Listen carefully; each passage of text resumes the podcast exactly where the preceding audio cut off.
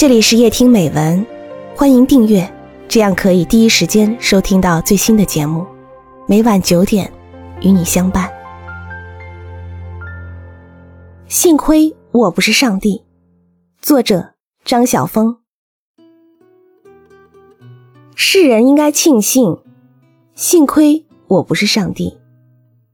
我是小心眼的人间女子，动不动就和人计较。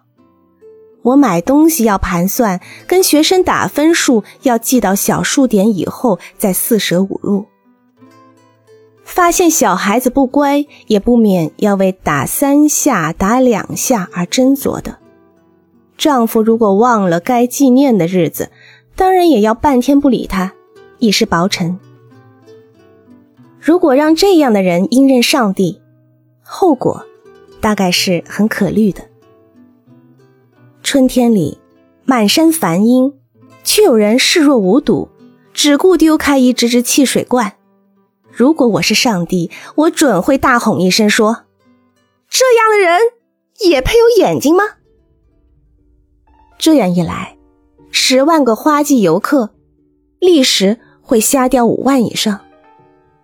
第二天，盲校的校长不免为突然剧增的盲生急得不知如何是好。所以说，幸亏我不是上帝。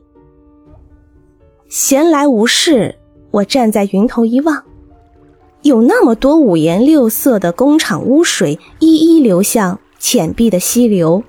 我传下旨意，这样糟蹋大地，让别人活不成的，我也要让他活不成。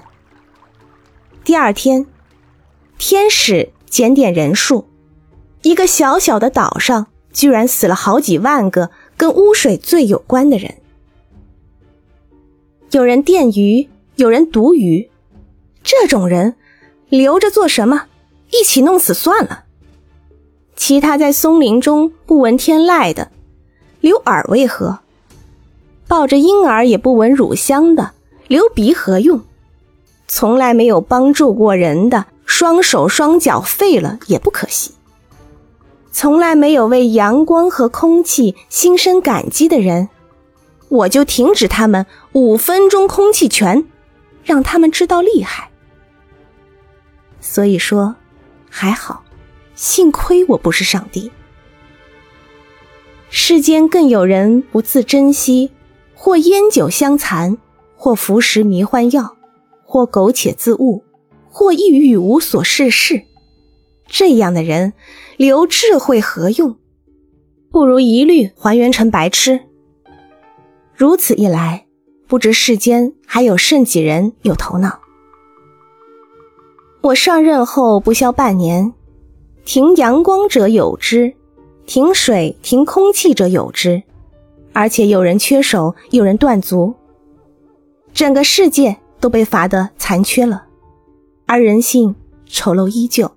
余鲁依旧，让河流流经好人和坏人的门庭，这是上帝；让阳光爱抚好人和坏人的肩膀，这是上帝。